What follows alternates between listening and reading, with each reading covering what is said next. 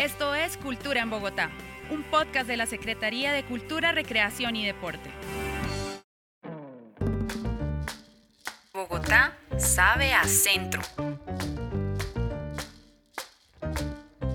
Estamos en el pasaje Hernández, en la carrera 12, entre calles octava y novena, puro centro de Bogotá. Y estamos con José Ramírez, nuestro historiador del Instituto Distrital de Patrimonio y Cultura, quien nos va a acompañar en este maravilloso recorrido, descubriendo un poco el pasado de estos lugares comerciales. José, ¿cómo estás? Hola Natalia, ¿cómo estás? Muy bien, gracias por la invitación. José, comencemos este recorrido eh, comentándole a las personas que nos escuchan cómo nacieron estos, estos pasajes. Bueno, mira, aquí parados sobre la calle 12, tenemos que empezarnos a imaginar otra Bogotá. ¿sí? La Bogotá de finales del siglo XIX, una Bogotá que no pasaba de los ríos San Francisco y San Agustín, una ciudad entre ríos, súper densa, subarriendo, no había esas, distinciones que tenemos hoy. La gente se refería a las calles tortuosas, no teníamos las grandes avenidas, no han llegado los coches, entonces, ¿qué pasa? En esta, en esta Bogotá, que además decían que es una Bogotá muy parroquial, donde apenas tenemos está surgiendo el alumbrado público, empiezan a surgir esos espacios al interior de las manzanas que cruzan los distintas, digamos, un bloque de manzana empieza a ser atravesado por esos pasajes. En algunos casos ya existían unos pequeños callejones que le sirvieron de base. En otros casos se fueron consolidando ya con las construcciones nuevas los pasajes, imagínate que tú vas por una calle oscura y de pronto empieza a ver un mundo interior que se construye en la mitad de una manzana. Entonces empiezan a surgir como estos espacios, por supuesto muy ligados a la clase burguesa, al gusto burgués, a unos materiales que estaban surgiendo en la construcción, el hierro, el vidrio y por supuesto las iluminaciones en esos espacios.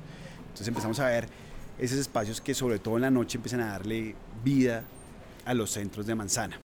En esta zona no teníamos la avenida décima, no teníamos la Caracas, teníamos, era un gran centro de mercado que también se estaba consolidando, que se llama la Plaza de Mercado la Concepción, era la gran plaza de mercado de la ciudad, que era vista por higienistas, por urbanistas, eh, digamos, por la élite también de la época como un centro de contaminación, de revueltas, se hablaba de las verduleras, las vivanderas, de ruido, mucho encarnaba todos los males de la época, aunque ya era una plaza nueva, no eran los mercados itinerantes. Entonces en este, en este, en este, este epicentro comercial que además, haz de cuenta que recibía todo lo que venía del camino de onda, que venía por el ferrocarril, que era nuestra, todo el occidente de la ciudad, eh, pues se crea una especie de, puerto, que todavía hoy tenemos mucho legado a ese puerto en San Victorino, en esa zona bullosa, comercial, todo eso, pero por las noches apagadas, empiezan a surgir estos, estos espacios. ¿sí? Algunos, como te digo, muy sobre callejones, eh, que no vas a ver la presencia de todos los materiales. Eh, otros que ya empiezas a ver, por ejemplo, que tenemos eh, tejados abiertos que cubren de la lluvia, alumbrado, hierro, esos materiales. Algunos de esos pasajes vale la pena digamos, diferenciarlo, hay pasajes residenciales muy importantes, eh, el Michoni, que el Alfonso, otros que se centran en los pasajes comerciales. Esto, por supuesto, lo que, lo que está pasando también es que estamos importando o trayendo unas formas y normas de otros países. Entonces aquí en estos pasajes sobre todo ya empezamos a ver el gusto francés, la sastrería, eh, eh, por supuesto esto está articulado con unos cafés que surgen pero va a estar acompañada del edificio de la compañía de seguros, del mismo edificio Hernández, ¿sí?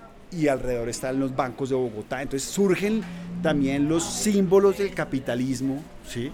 que conquista, que le empiezan a dar valor al suelo y transformación al territorio. Hay una particularidad que a mí me encanta de estos y es que, claro, se piensa solamente como pasajes comerciales, pero en realidad los segundos pisos, y esto aplica para tanto para el pasaje Hernández como para el pasaje Ríos, se concibieron como residencias estudiantiles. Y lo podemos ver, de hecho, pues en la arquitectura eh, del pasaje ahorita recorriéndolo, el segundo piso son hasta unas puertas más pequeñas, como con eh, candado afuera, o sea, como más de habitación. Claro, exactamente. Consulta toda la información de la cultura en Bogotá en www.culturarecreacionydeporte.gov.co. Bueno, José, vamos entonces al segundo piso del pasaje Hernández, eh, en donde estábamos diciendo que antiguamente eran habitaciones estudiantiles. Estamos acá con la señora Ernestina en el segundo piso, en una de las sastrerías que hay acá. Mi negocio se llama Sastrería Tina y en este pasaje ya llevo más de 20 años y en este local 9 años. Este local está ya acreditado, tengo buena clientela. Yo la regula la ministra de, de Comunicaciones, a los magistrados, sí. Hasta me ha tocado ir, ayer me, ya he ido dos veces ante la ministra. Y ante el magistrado pues fui solo una vez. Y tengo mucha clientela y oficina.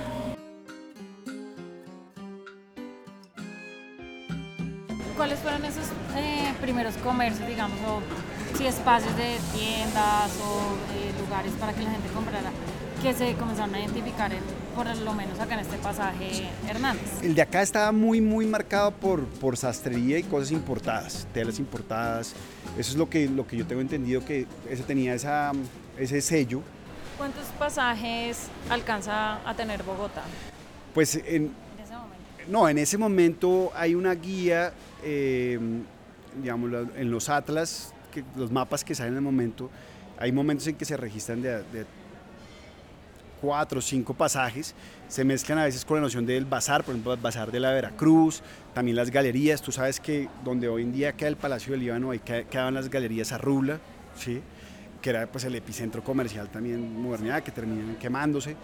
Entonces estamos hablando de, uno, así como en esas guías aparecen cuatro o cinco, el pasaje colonial, el pasaje Mercedes Gómez, el bazar de la Veracruz, el pasaje Hernández, el pasaje Rivas que se conecta con el pasaje Paul, ¿sí? Eh, así como, como grandes hitos que aparezcan, pero lo interesante para el centro de Bogotá es que está lleno de pasajes. ¿Quién era Hernández, el señor Hernández o la familia Hernández? Lo que yo tengo entendido es que más o menos eran familias de, que habían logrado hacer ciertas eh, riquezas como en su comercio y lograron como empezar a invertir en esas mejoras. Es muy, es muy importante y es como también como empieza a surgir como ciertos capitales eh, de personas que habían hecho riqueza también en mundos agrícolas, en mundos de comercios, en mundos y empiezan a invertirlo en el espacio y a crear esos espacios porque eran también inversiones. Bogotá sabe a centro. Bueno, y actualmente, eh, pues el que pase por acá se va a encontrar con infinidad de, de comercios. Sí. Tenemos papelerías, joyerías, zapaterías.